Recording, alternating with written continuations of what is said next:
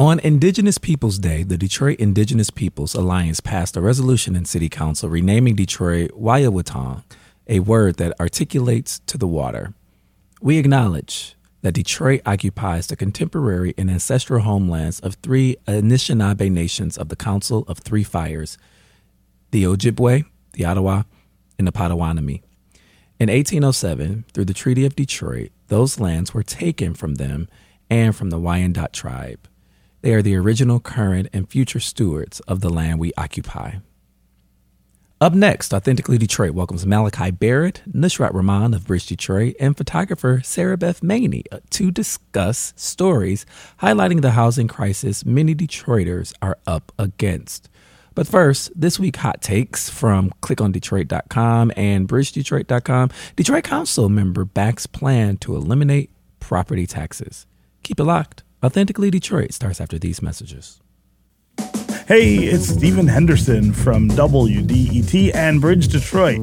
If you love listening to Orlando and Donna's incisive interviews and conversations on the Authentically Detroit podcast, I hope you'll also listen to the podcast I host, Detroit Today from WDET on Detroit's NPR station. Detroit Today is a daily podcast where I talk with community leaders, elected officials, and residents of Detroit, the region, and the state about politics and the values that animate our communities. Listen to Detroit Today every day on your favorite podcast app. Hey, y'all, it's Orlando. We just want to let you know that the views and opinions expressed during this podcast episode are those of the co hosts and guests and not their sponsoring institutions. Now, let's start the show.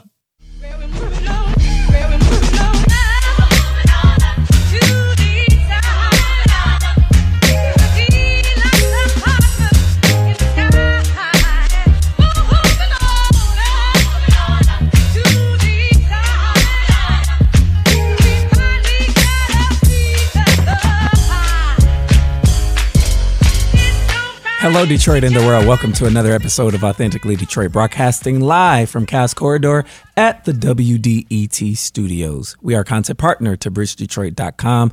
I'm Orlando Bailey, and thank you for listening in and supporting our efforts to build a platform of authentic voices for real people in the city of Detroit. We want you to like, rate, and subscribe to our podcast on all platforms.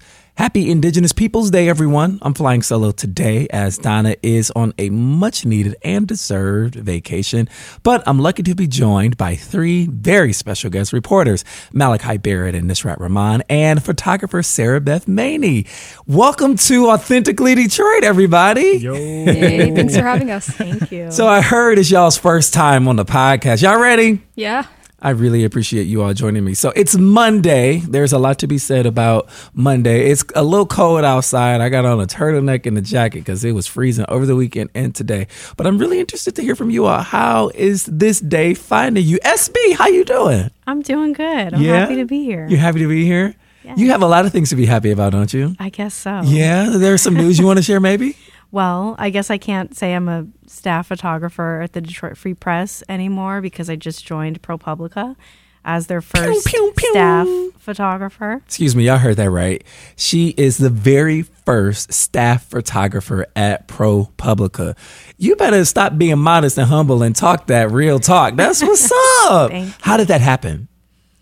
So it happened. Um, you know, I I applied not really knowing what to expect, but um, I'm really excited to be there just because coming from Detroit and covering so many social justice issues, I'm able to continue covering that work that I really care about at Mm. Yeah. ProPublica, and I get to stay in Detroit, so I'm really happy. I love to be that for you. Here. Congratulations. Thank you. Congratulations. Big congratulations to you. Malachi, how you doing, buddy? I'm doing good, man. Yeah? It's officially fall. We went to Harvest Fest over the weekend on the Dequindre Oh, Cut. you were right by my house. yeah, we got rained on a little bit, but it was nice. All the kids were out, so that was Everybody fun. was outside. It was a fun time.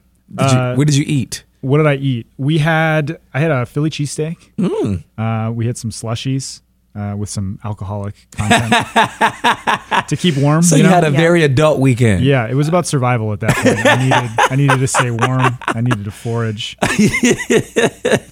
I pulled all of my winter clothes out of the you know the big box that I got in Yeah. my closet. So Yeah. that's that's kind of like a symbolic moment. So it's we're at. coming back. Yeah. Did anybody turn the heat on over the weekend, as my grandmother used to say, to knock the chill off? SB, you oh, did. you know I did. I'm from California, so I was cold.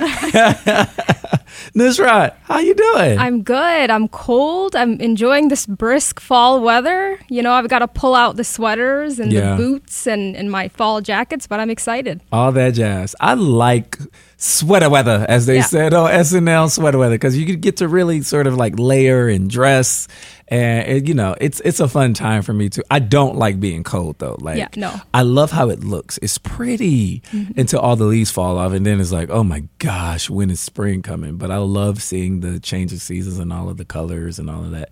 It's Monday, y'all. I had a good day. I think, yeah. It- you know, I spent the morning with the new president and first woman president. Can you believe that of Wayne State University, Dr. Kimberly Espy?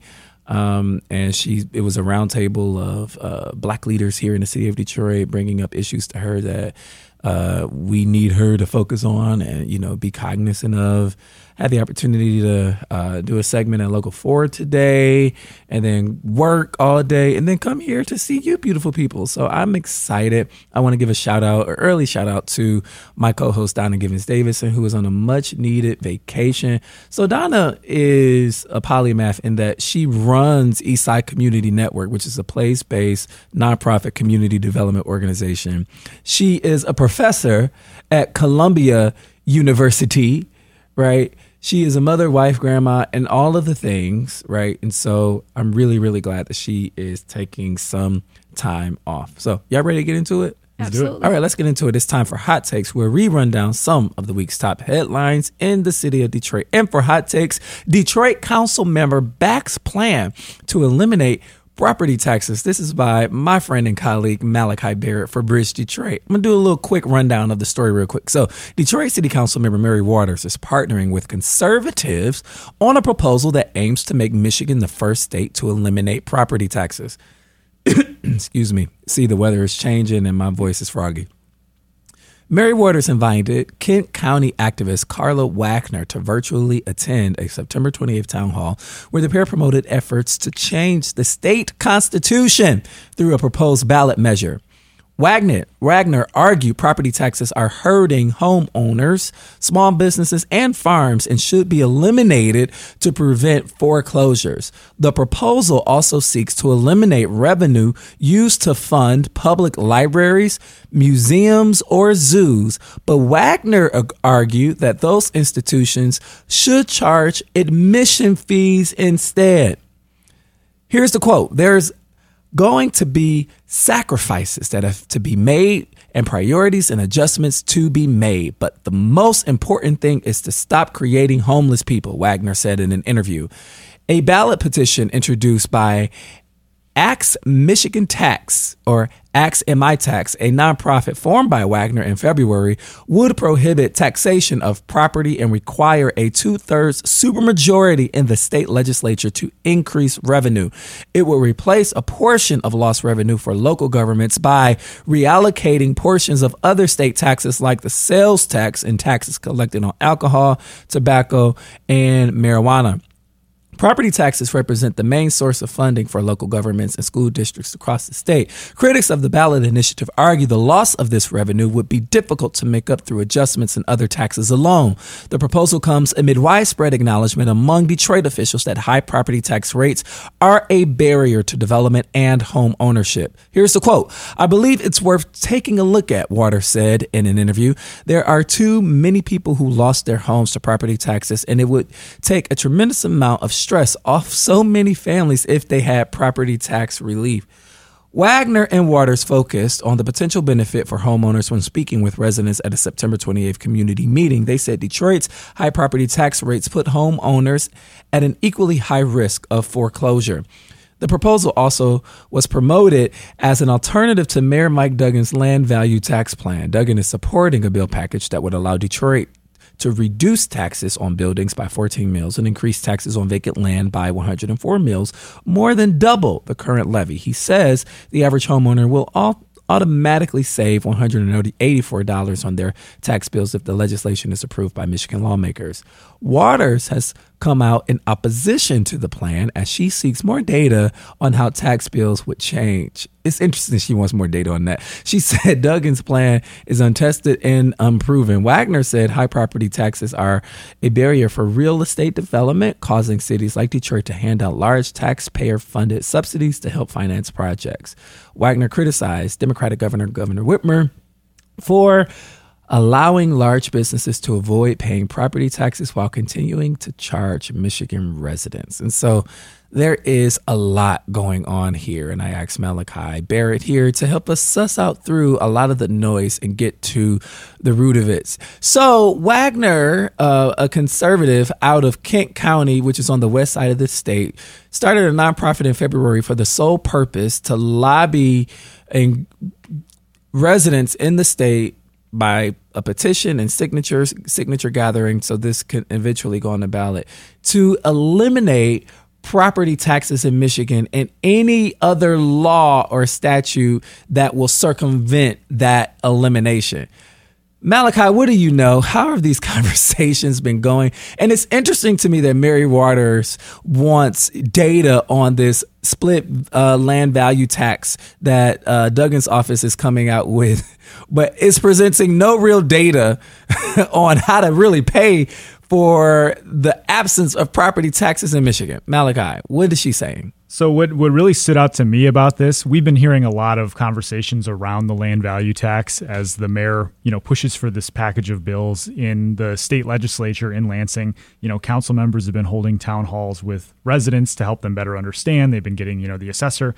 And so this kind of came out of that, just, you know, kind of paying attention to those meetings. What really stood out to me is that this is a pretty uncommon alliance between you know, West Michigan Republican organizer um, mm-hmm. um, who actually ran a campaign for a gubernatorial candidate who ended up not making the ballot for some complicated reasons. But, you know, basically a Republican Party kind of operative as well as like a, re- a real estate developer in West Michigan, partnering with a, you know, a Democratic uh, member of our city council here in the city. It's just something. And former not, Democratic legislature. Yeah, Le- exactly. legislator. Yeah. You don't see that very often. Sure don't. I think there's some compelling aspects of this plan that she has latched onto, uh, Mary Waters. But it's also kind of interesting to look at this in the context of Wagner's been on the road in Michigan for the better part of a year, basically, um, trying to promote this uh, this idea, this this proposal to get on the ballot to eliminate uh, all property taxes, you know, local, state, and federal. And she's been invited by Republican groups across the state to promote this. Uh, she spoke at the Mackinac Republican Leadership Conference, which is like the big conference Republicans have every yeah. two year two years. And our, our colleagues over at Bridge, Michigan were there. And here's a quote from her because I think the big, you know, there's a compelling, when we talk about foreclosures and relieving the property tax burden on homeowners, I think there's a lot of agreement there. There's a lot of incentive for people to want to buy into that. Yeah, but. exactly. But the downside is, you know, schools, libraries, local governments, police, fire. I mean, these are all funded through property taxes. Yeah, read right? the fine print, y'all. So at Mackinac, someone asked her, you know, what, what do we do about schools and libraries that rely on property taxes to maintain their buildings? And uh, Karla Wagner with the X My Tax uh, organization said, let them fail. We're getting poor education. We're getting libraries with sick books in them. Let them fail, she said. So this is, you know, uh, this is really interesting coming from a woman who ran, you know, a campaign of a gubernatorial candidate who pleaded guilty to illegally entering the U.S. Capitol on January 6th. I know you didn't want to say it, but I said it. Oh, I'm happy to say um, we, we reported on that back at the time. Yeah, yeah, back at the time. But, you know, what is really interesting to me is that Mary Waters is not able to see that this is also an outright campaign to uh, get rid of publicly funded uh, places like libraries and museums that tell stories and real histories, particularly about people that they don't want told, right? Um, and so this is also, for me, a part of the culture where Mary Waters is being used really as a pawn to advance legislation that Republicans wanted, that this Republican wants advanced because in the interim, it will also erase texts, right? You know, you, there's this big conversation around banning books and fighting for who gets to help us remember and tell our stories. And all of this is like mashed into one, but using, you know, property taxes as a dog whistle to rally folks who are really being hit hard by the property tax rate in the city of Detroit to sign their name to something like this. This is this is absurd. And the other fact is those other state taxes will not cover what property taxes bring in. And so instead of getting rid of property taxes, how about how about we stop over assessing number one? Like let's let's let's fix what we have. How about we stop giving away millions and millions of dollars in tax subsidy to developers and corporations that can afford to pay on the backs of Detroiters? And how about we figure out how to automate property tax exemptions for people who are already living in poverty? Like there is a way to do this and do it right without um, closing places like our libraries and our museums and you know you know what I'm saying like mm-hmm. this is just so heavy-handed I think and, it's interesting the way she she talks about this Wagner when yeah. she comes to a city like Detroit to talk about the things that she would find appealing because that idea of uh, taxpayer funded subsidies to large developers is a conversation we've been having in Detroit for a long time. That Detroiters are tired of. Yeah, absolutely. Mm-hmm. And there's this kind of interesting overlap happening at the state level where people who are kind of on the more progressive uh, left and folks who are kind of on the more, I guess, hard right are really opposed to the idea of like handouts for big business, yeah. right? And you're seeing this in opposition to what Governor Whitmer's trying to do with like these battery plants in, in Marshall and you know automotive plants across the state that have been getting some pretty massive uh, taxpayer subsidies. But the key difference, the, the the main difference here in Detroit is that these organizations are fighting against the tax abatements because it's taking money in their mind from libraries and schools. And eliminating property taxes altogether you know just it gets rid of that funding source. And i think it's important to say that this is a pretty unrealistic it is so random. And i think mary waters is so random for aligning herself with this. What's her logic? I think from her mind she's looking to deliver a large tax uh, decrease to homeowners and i think she's honestly, you know, we talk about where's the money going to come from to to replace this loss of revenue. You know, they they talk about well, we'll shift some of the state share of alcohol and marijuana taxes. I don't think there's enough money there in the first place. But when I tried to ask her about this, she was just kind of on face value saying, I think they've got this figured out. I think they've got, you know, she basically trusted the the organizers the petition that they've done their research and that the money will kind of shake out. And it wasn't necessarily clear to me that you know, we would be able to have a really detailed conversation about that, which is kind of an interesting juxtaposition with the land value tax, where there's so much kind of skepticism on how the financial, you know, aspects of that plan will work. And why is there skepticism around that? It seems like there's not as much applied to this. But I think, you know, the skepticism around the land value tax, you could probably point to a couple things. Mm-hmm. Obviously, the city was you know, homeowners here have been overtaxed by $600 million, right? Mm-hmm. That's very fresh in people's minds, led to a wave of foreclosures. Nobody has been made whole from that. Um, you know, there's still been resistance on the part of the city to, you know, find a legal way to to provide some relief there. So folks are still pretty upset about that. And like you said, you know, they want them, they want the city to fix the assessment division first. Um, organizations like um, the Coalition for Property Tax Justice has continued to put out research suggesting the lowest valued homes are being illegally overtaxed, and so this is a you know an ongoing problem that kind of needs to get fixed first. Um, they will say. Um, and then I think there's also uh, you know some skepticism of this because it wasn't that long ago the mayor went to Lansing with a plan to save people money. That was the auto insurance oh, reform, auto insurance. right? And that hasn't really delivered the benefit. I mean, yeah, I still pay yeah. an astronomically high premium for automotive insurance in the city of Detroit. But you know, it's interesting to me that once again, Mary Waters is making headlines. I, I remember the last big thing where she made headlines is her proposing a resolution to rename Hart Plaza. And now it's this, what I really find to be random and outlandish um, initiative to get rid of property taxes in Michigan altogether. And one of the things that I would posit in this conversation is that there are so many more important and weighty policy discussions to be had in the city of Detroit for and with the residents of the city of Detroit than these things that she keeps putting forward. And I, I if I if I had her audience, I would really, especially as a former legislator in the state legislature, I would really challenge her on, I would really challenge her on this and why she sees this as feasible and why she sees this as something to hang her hat on when there are many, many, many challenges that Detroiters are facing and many bills that have been drafted that can actually do something and move the needle on something and some of these issues, you know, we could we could take a look at Mary's uh, People's Bills, the council president Mary Sheffield, excuse me. Um, I, ju- I just find it random and really disheartening that it seems like we have a council person that's really so out of touch with what's happening on the pavements of neighborhoods. I mean, you said it. Detroit is expected to collect $138 million in property tax revenue for the current 2024 fiscal year. The city collects more revenue from income taxes, 396 million, state revenue sharing, 224 million, and gambling gambling taxes, 256 million. The proposal is being promoted as other city leaders acknowledge the high tax burden Detroit residents face. I don't think it's fair to contextualize this that way, right? In terms of Mary Waters saying Detroiters are overburdened, so let's eliminate the tax burden because people who are overburdened will probably hear that and hear that alone and say, yes, let's do it without reading the fine print. First of all, public services, right? In addition to libraries and museums and stuff being at risk, our public ser- you like you like your trash being picked up? you know what I'm saying? It's yeah. like essential services. Essential services. I mean, the kind of basic stuff we expect could be eliminated. It doesn't yeah. make any sense. And shame on shame on Mary Waters. And yes, I said it. We got to take a quick break. More when we come back. Stick with us.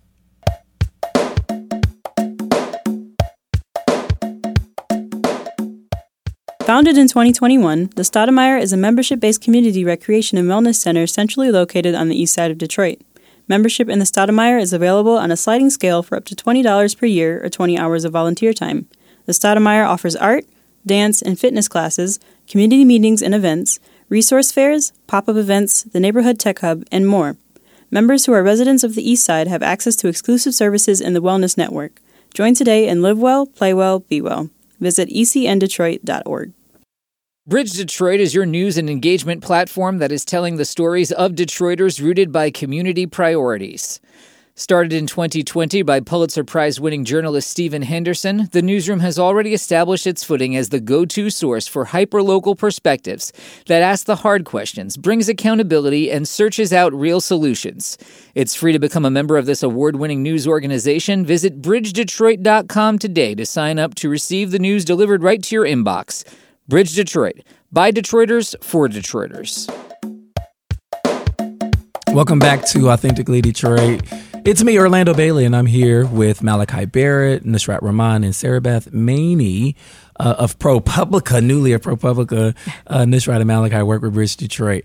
Um, and we are here. I've asked Sarah Beth or SB and Nushrat to come to talk about a really, really compelling story that ran in Bridge Detroit just a few weeks ago, chronicling um, you know this this this journey that Tonya Hogan went on from living in a shelter to living in a house. The story is found on bridgedetroit.com. The headline is From Shelter to Home How One Woman Climbed Out of Homelessness. And when I tell you, it was one of the best pieces of journalism I've read all year. And I've met, I've read many pieces of journalism all year, but I, I'm really so appreciative of this story. So uh, we are going to do just a quick rundown of the story, and then we're going to get into it, okay? Because we want folks who haven't read it to know what the gist of it is. And so it really starts off like this For the first time in her life, Tonya Hogan was without a home.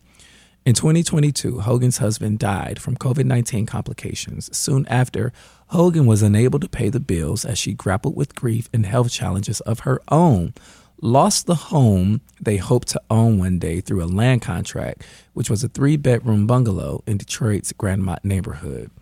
Here's the quote I had never been in a shelter, never thought that I would be in a shelter, Hogan, who's 50 years old, said. Hogan is part of a growing number of women and families in Detroit, Hamtramck, and Highland Park who are homeless in 2022, the number of women identified as homeless in shelters rose 18%, according to the Homeless Action Network of Detroit. The number of unhoused families went up 14% during the same period. For these groups, the need for shelter far outweighs the number of beds available. What we're seeing in the homeless community is this dynamic where women and children are being displaced at a rate that is really unprecedented, said Linda Little, president and CEO of Neighborhood Service Organization. Homelessness, housing experts say, is not a monolith. It has multiple root causes from mental health challenges and substance abuse to evictions and affordability hurdles. It's a family living out of a car. It's a person sleeping in a vacant home. It's a teenager couch surfing. These groups are likely uncounted. That means available data, which primarily tallies the unhoused in shelters and housing programs, doesn't paint a true portrait of the scale of homelessness across the city.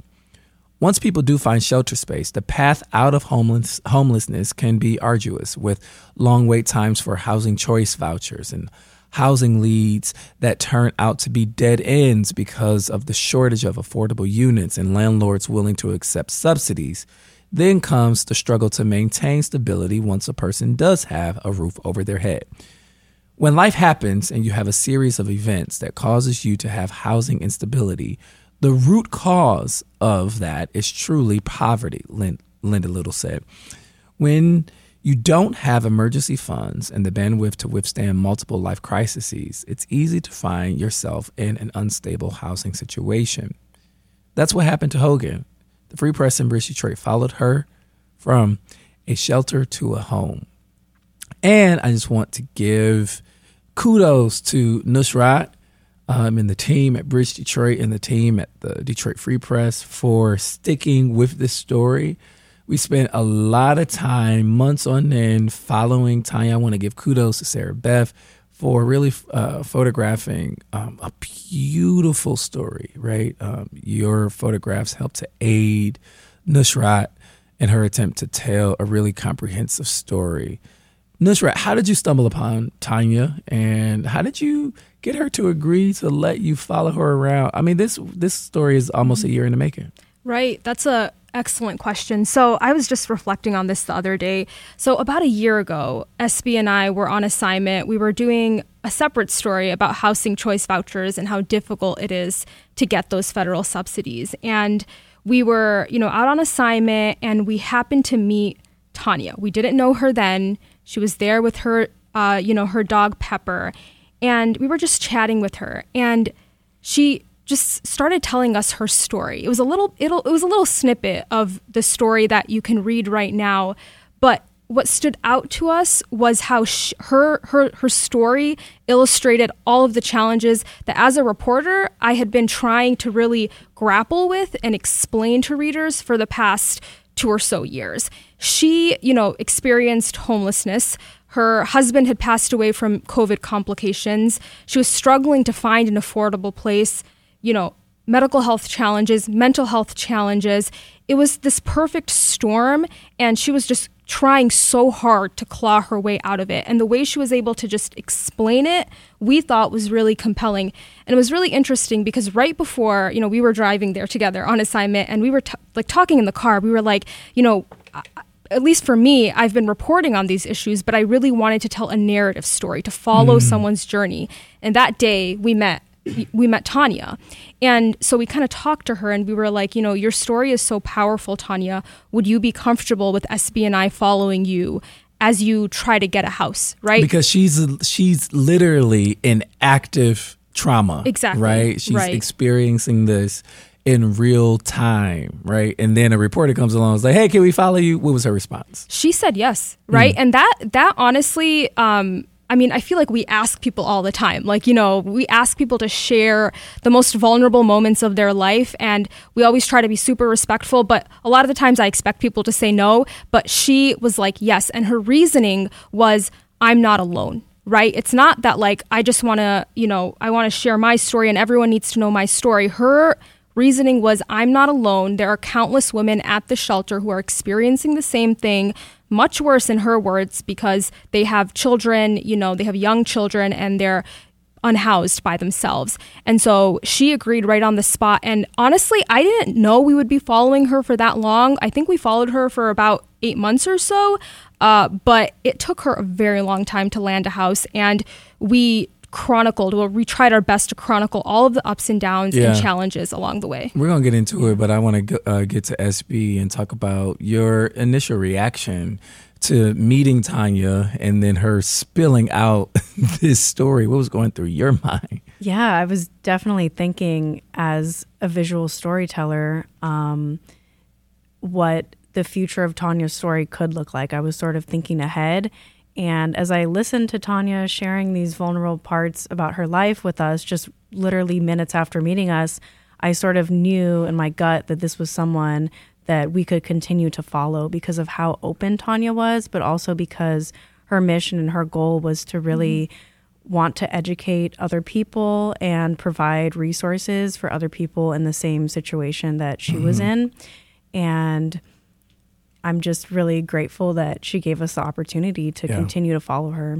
Yeah, what I love about the story is that it was told with the utmost respect for her humanity. Right. Right. She she is a human. The story is centered in her, in her in her experience and in her humanity, which is all too often not the case when we're covering black cities and black people experiencing uh, systems and institutions of oppression the way Tonya is experiencing it. Um, I should also say that uh, we did ask Tonya to join us today, uh, but Tonya is experiencing still some some health challenges and was unable to be with us today. Um, I want to talk about I want to talk about this the way that uh, number one the story is told and the way that the story is photographed and something that Linda Little said, who's the CEO of uh, NSO. Um, if you meet if you ha- if you had met Tonya in the grocery store, if you had met her, I don't know, uh, dropping off her child to school, even though I know she doesn't have little children, you would not know that um, she was experiencing homelessness, at least from the the visual that we typically paint around what homelessness looks like, right? And I love the nuance that Linda Little drew out talking about homelessness is layered in nuance. It's folks sleeping in their cars. It's not just the person that you see holding the sign up, you know, at the freeway. Nushrat, why was it so important for you, um, number one, to include that quote and to make sure that Tonya's humanity was left in this story? I think my anchor for this story, I had a couple of anchors. One of them was to be extremely respectful of Tonya's story. She was pouring her heart out. And I wanted to be very careful about respecting the story that we're telling and making sure she's on board. Another anchor, and I would say like the spine of the story, was to complicate the narrative about homelessness in the city. And I think you can say that about the rest of the country. We have an idea of what homelessness looks like in our minds. And I think because we're stuck on that idea, we can brush it off easily. It's not my problem. And so with Tonya's story, we show readers that, you know, she's someone who, like she said, she's never experienced homelessness in her life. She's never lived in a shelter, but a number of financial setbacks, many of which were, you know, started by the COVID 19 pandemic, that's what threw her into this cycle of homelessness that was very difficult for her to get out of. And so we're showing, I, I would hope we're showing that, you know, anyone could experience homelessness, but also that anyone could fall into housing insecurity. Mm. It's not that black and white. It's very much so gray. And so we have a chunk in the story where we kind of break it down by the numbers and kind of broaden the spoke the the the, the scope as well to talk about that Tonya is not alone. She's not, you know, one person. There are many other Detroiters and people across the country who are very much so in, in, in the same boat. Yeah, I want to get into the numbers, but I also want to, number one, just say that homelessness is not only a mental health issue. I mean, and to relegate it to that is really doing a disservice because that means you, what you're saying is anybody who experiences housing insecurity or homelessness um, has some sort of mental health challenges. I would say it in the reverse. Homelessness will probably cause mental health challenges farther down the line. And so this what's in our lexicon and how we visualize homelessness as a nation needs to shift. And I think this story is doing doing a great job and changing our language and changing how we visualize it. Can you talk a little bit about just the timeline of events because it was so very compelling around her her falling into homelessness. SB, I mean, she just got married, right? Uh, four months later, after she, she's married, her husband passes away, and that's on the same day that her mother passed away, mm-hmm. right? And then you, the story says that as she's planning her husband's funeral, she's also packing up her house because she knows that she's going to lose it. Mm-hmm. So take us through this timeline of events. Right. I mean, you laid out the most startling part about this. You know, everything happened so rapidly for her. She lost her housing in a matter of a few months, right on the heels of her husband passing. One of the things Tonya, you know, would say over and over again throughout our conversations is that I was still grieving. I was still grieving. And even at the shelter, you know, it took her a couple of days to get into shelter. She stayed with, you know, an acquaintance. She lived out of her car for a little bit, and you know, she by had, a couple of days we mean a few months. Yeah, exactly. Well, yeah, yeah, a couple of weeks and, and days, yeah. you know, unhoused, and then she got into a shelter, right? But even that, trying to get into a shelter was a major struggle even there, you know, we we toured the the the room. You know, she had a roof over her head, but it was the size of a closet, right? And that's difficult. Yeah, no yeah. windows. You said it's just you, like a eight by eight box, almost like right. Just, and SB, you yeah. photographed it, and it, it's really like you. There's Pepper, the dog, there. Oh my gosh, and then the crates with her most valuable belongings so that she can make sure, you know, in a crate that it, something would normally go in a drawer, a right. chest of drawers. And it was so tiny and difficult to photograph, even with a wide lens on and me being in the corner of the room. I couldn't even show what it looked like because it was so small being in there. It was hard to get a really good view of it. And yeah, she used crates as, you know, makeshift drawers to put her belongings in and then the rest of her stuff was in storage, which was another struggle mm-hmm. for her financially paying for the storage and trying to get people to help her to get her belongings out because she was dealing with all of that physical pain uh, that she had been in. Do you all have uh, any idea around the scope and how massive homelessness is in the city of Detroit outside of you know, who we are able to count. You know what I mean? Like the story also lays bare that, you know, we, we're counting folks who come in contact with some sort of system or some kind of aid or requesting aid, but there are so many people who don't. Do we have any idea how large this is? How large of a I think that's a, a very good question. It's very difficult to point point you know point out um, one of the things that i kind of struggled with in this story was trying to capture the scope of homelessness in the in and around the city but just a few numbers i think that we included i could point out. So in 2020, there were 4,804 people in shelters, right? So these are folks who are counted. Mm-hmm. That's 2022. Up, right. In 2022, that's up 11% from the year before. Mm-hmm. Now, if we're considering people who we may not traditionally count, that's called a point in time count, and that's usually done once a year. So, a one night count of homelessness um, in January 2022 identified 223 single women. That's up a staggering 31% compared with January of 2021. If we consider 2022 in terms of families, we saw a 133% increase from 2021. So wow. that's one of the main, you know, points in this story is that again, Tonya is not alone. We're seeing an increased number of, you know, single women and families experiencing homelessness in the city year over year. And that's just who we are able to count. Right. Which is which is insane. So I I have a ton uh, more questions. We're gonna go for a quick break, and we're gonna be right back with SB in this ride to talk more about Tonya Hogan's story from shelter to a home. We'll be right back. Keep it locked.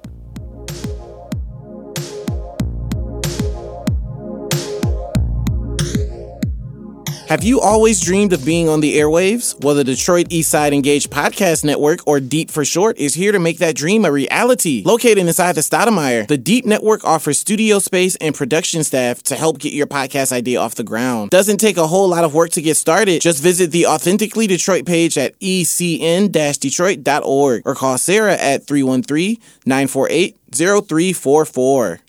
Founded in 2021, the Stoudamire is a membership based community recreation and wellness center centrally located on the east side of Detroit.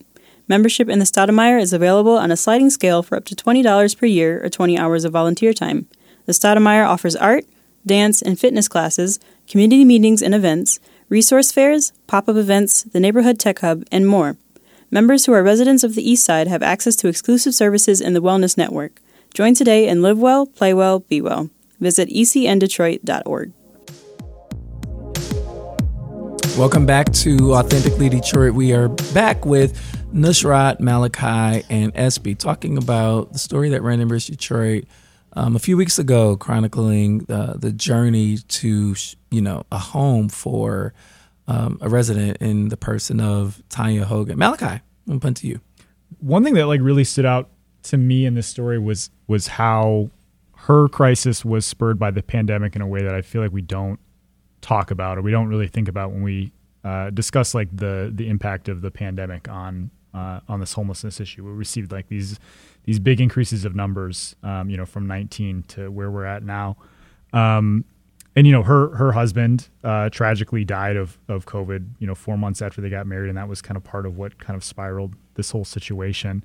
And it just made me kind of curious, like how many families are kind of in similar situations where like their primary breadwinner or somebody that you know is a, is a foundational kind of support to that family um, you know died due to the the pandemic and you know it just feels like that's a less I don't know less discussed effort as as opposed to like the job losses and mm-hmm. the kind of financial insecurity that comes with some of that stuff. Yeah, I know that there's been some stories done about, you know, the children who lost parents, uh, you know, to COVID who are orphaned essentially, right? And so I think you bring up a good point about just the personal impact of these losses. One of the most salient points you know, if we're talking about financial stability with Tonya's story, is how she didn't really have savings to to kind of weather through the storm. And I think the pandemic taught us that. Like, yes, there was this huge infusion of aid, but did it reach everyone? Who are the people that fell through the cracks? And I think Tonya is an example of that, right? Like, she is someone who fell through the cracks and was very much so struggling to navigate the various systems that were standing in her way. I feel like people would be kind of shocked to realize too that we don't actually have an accurate number of how many uh, you know people experiencing homeless mm. there are in in Detroit. That the methods that we go about, and obviously some of it's difficult because this is a population that's difficult to reach already. But but SB, can you tell us more about like what the point in time count kind of looks like and like I mean, they, they just physically like go out and try to find people on one night. It doesn't seem like the best way to kind of get a picture of how many people are in. the Is situation. that what they do? They right. go out into the streets try to find. Wow. Exactly. Okay. Okay, and, yeah, walk us through that. Yeah, Nushrat and I actually went on one of those point in time counts in uh, January of last year. I believe it was it December or January? Sometime around then. Yep. In mm-hmm. the winter, I remember it was snowing. It was very mm-hmm. cold, and we went out with. Uh, we were in a a car of maybe three or four other volunteers, and we drove around. Um, an area and just looked for people. You know, we would get out and walk in the dark and um, walk through parks. Um, we walked near the police station, just, you know, looking under overpasses and such. And we were out for maybe three or four hours. And I remember we went back to the meeting place where all the other, other volunteers left from. And um, I think they had only found maybe a couple of people mm-hmm. that whole night. But our group, we weren't able to, to find anybody. And it makes me also think about all of the individuals who are in abandoned homes and buildings that uh, these volunteers aren't going in. And those people aren't being accounted for and each one of these people found or not found has you know their own complicated mm-hmm. situation mm-hmm. that that got them to where they are right and i think that's why this story is really important because it it peels back some of the complexity that people don't realize they don't realize that she had been applying for five jobs you know all at once while still grieving her husband like they don't see the amount of work that goes into being homeless and like mm-hmm. trying to survive day to day, right? I mean, what what was? I, I, guess I'd be curious to like hear what you guys learned, or like what kind of perceptions about homelessness changed like through doing mm, this reporting project. Question. Well, I think what you just mentioned was so important about the work that actually goes into it on the back end. Like mm-hmm. you can mm-hmm. easily look at somebody and think, oh, well, they're in this situation. They must not be doing anything to get themselves out of it. But when we met Tonya, she had a notebook of 30, 20, 30 pages just filled with different places that different apartment complexes she was looking into, um, keeping the you know all the details written down of what she was researching. And that was really striking because she had spent all of her hours during the day doing this. That was essentially like a full-time job for her just visiting these different apartment complexes. Mm-hmm. what's also really palpable is that you know the situation is also really indicative of the experience or potential experience of so many Detroiters.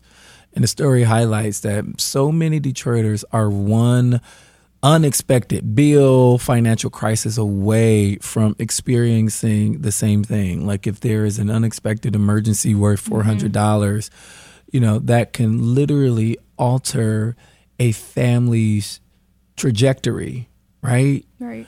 And so, you know, thinking about that and learning about that, there were some, you know, solutions highlighted in the story that really blew my mind um, around this. And one of one, Nushrat, tell us about one of the solutions that was that was proposed by a practitioner in the story around folks who are actually living in their cars.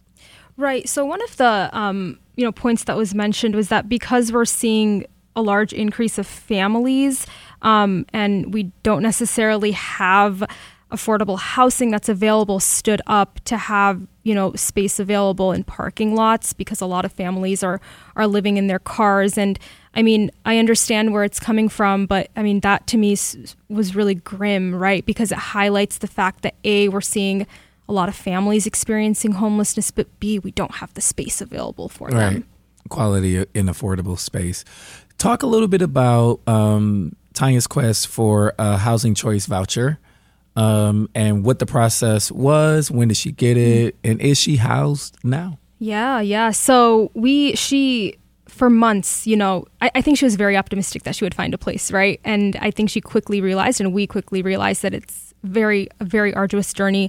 Um, I, I believe it was. She, I mean, you would come yeah. in. It was so funny, Malachi. You remember this? Nushrat would come in every editorial meeting, like She's still looking. Yeah. like, that's the update. Like, we don't have an update. Yeah. But right. there were also yeah. these moments where we thought she just found a place and we were all excited and then it would fall through. Yeah. You know? I mean, we visited one place with her in Dearborn and we all thought she would get it. And then she, we kept checking in every week. Like, did you get it, Tani? Did you get it? No, right? And so, but that happened over and over again. But luckily, she was eventually able to get a place. Um, so she's been she was living in Detroit for a while and then she had to move to Melvindale which uh, is where her apartment is and fortunately she was able to get that place and SB and I were able to be there when she left the shelter. She was so happy and walk into that place um, and a little update on where Tonya is right now. So she's living um, in that home still and one thing that I will say is that readers who have read this story have generously come out to support her. I, I don't think I've ever seen any response like that from a story.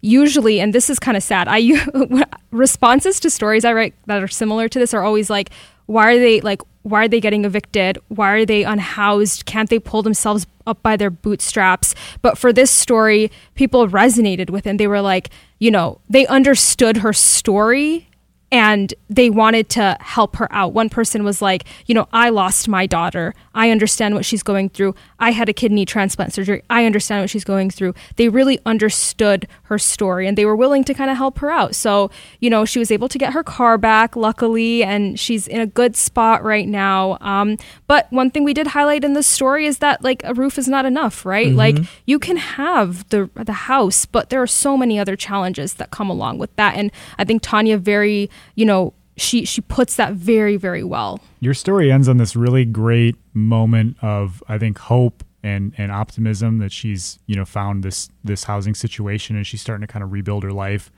Um, it also like I'm I'm kind of left with this kind of haunting note of like the grief that she has to work through still. You know the health issues she has to deal with, and it makes me wonder like what does it do to someone psychologically to go through this experience of being homeless. And I think her, you know, you guys have done a lot to preserve her dignity throughout this. Like that's one of like the best things about this story is like just how respectful and, um, you know, you guys really, like I said, pre- preserve her dignity. I think in a, in a great way. But like, what is she feeling after going through this? Like, has this had an effect on her? you know, her kind of psychological outlook? Is she getting help for those feelings that might have come up? Yeah, I think that's really the sad part. Um, while following this journey, um, just saying that Tonya really never got the chance to heal and to grieve in the proper way because of all of this stuff that she had on her plate to deal with. And now, you know, I go visit her, and Nushrat goes and visit her, visits her as well, and we mm. see her unpacking, you know, all of her boxes still and getting her home in order. But there are things that she'll be unpacking that will bring up that grief mm. or bring up these parts of her family that's really strained and um, so it's like she's still working through that that mental challenge but um, i think having that roof over her head uh, takes off that weight just a little bit but it's still you know she's she's dealing with mm-hmm. a lot and um, just when i went to visit her last week it was funny because there was a reader that uh, got to her house at the same exact time and she came to bring her like a cabinet and some and some cups and uh, it was just really beautiful to see um, the support mm-hmm. that people really care about Tonya and care about her story. Yeah, because I can imagine when you're in active trauma like that and you have you have to fight, right? Right. You, for her, you know, fight or flight, and so a lot of those feelings were probably shelved um, in her mm-hmm. quest to, you know get a home and go through you know this process talk about uh, housing choice vouchers what what are they Right. So it's a very complicated system um, for something that I supposed to help people. It's a federal program, and the idea is that it pays for a portion of your rent if you meet certain income requirements.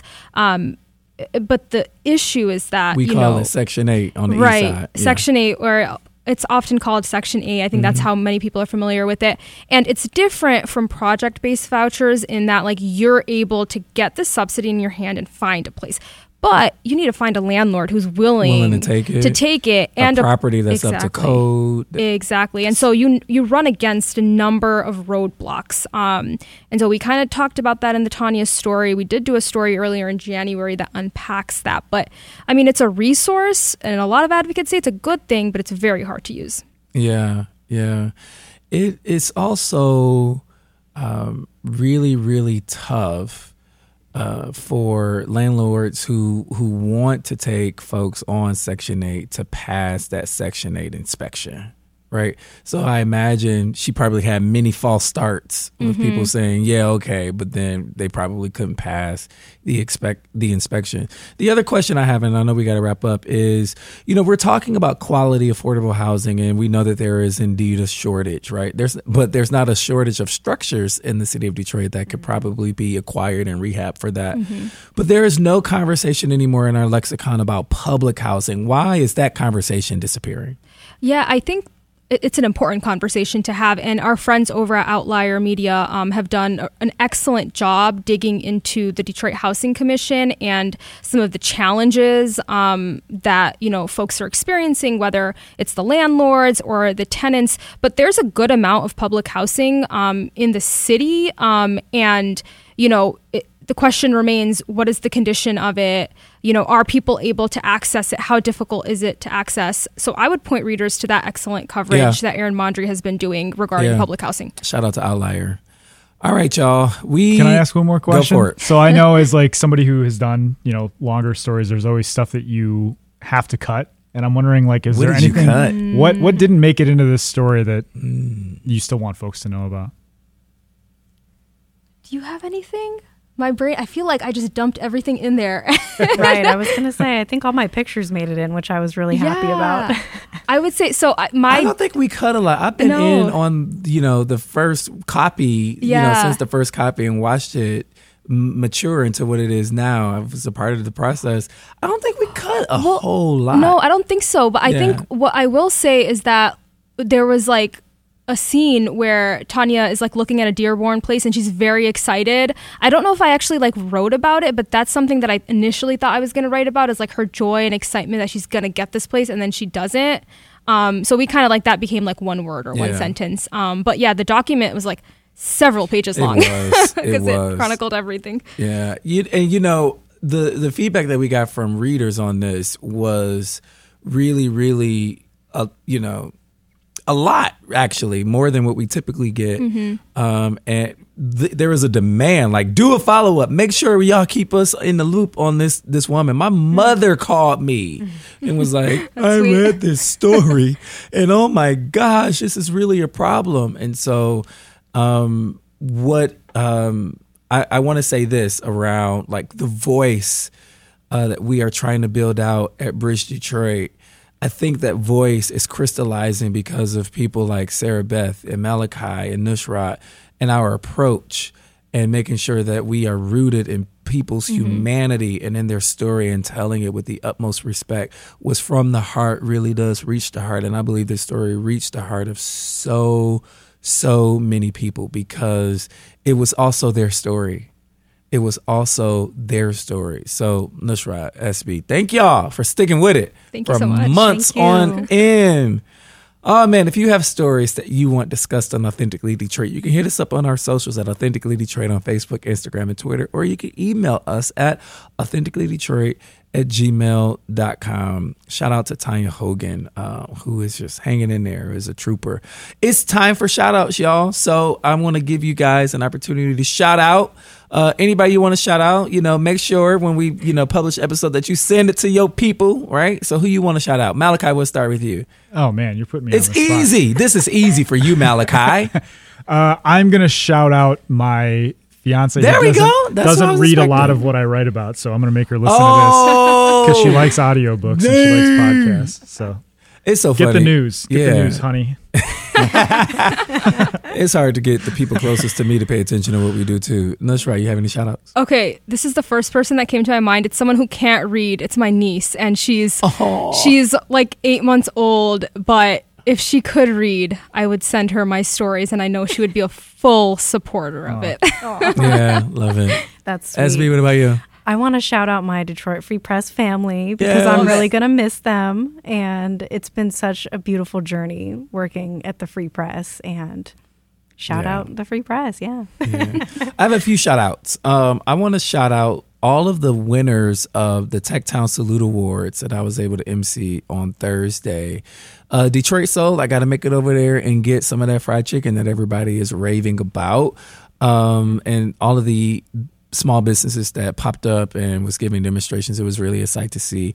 I also want to shout out Charity Dean, Kai Bowman, and the team at the Metro Detroit Black Business Alliance who held their inaugural Black Wealth Summit on Friday, of which I was also able to be the MC of. It was a beautiful sight to see. It really was a sight for sore eyes to see all of these black folks in one room, 200 plus, a max capacity crowd uh, talking about how we can help each other and advance each other in our quest for uh, thrival, right? Um, and shout out to my co-host in her absence once again, Donna Givens Davidson. We miss you. Happy vacationing. Charity Dean is cooking over there, man. There seems like it's really been growing what they've been doing. It's been really amazing what she has been able to do, and for her to you know have this idea and to get it funded by Stackwell and Huntington. Um, and Prudential and the announcements that were made and the investments. I mean, she was giving money away to black business owners on Friday as well. I mean, it was really just an amazing sight to see, and folks really, you know, committed to helping each other uh, rise. We know that entrepreneurship is also an arduous journey, right? And not not for the weak. So I really appreciate being asked to, you know, also not just, you know, steward the energy of the day, but to be a witness to the day. It was amazing. All right, y'all, this is going to do it for this episode of Authentically Detroit. We thank you for listening. We'll see you next time.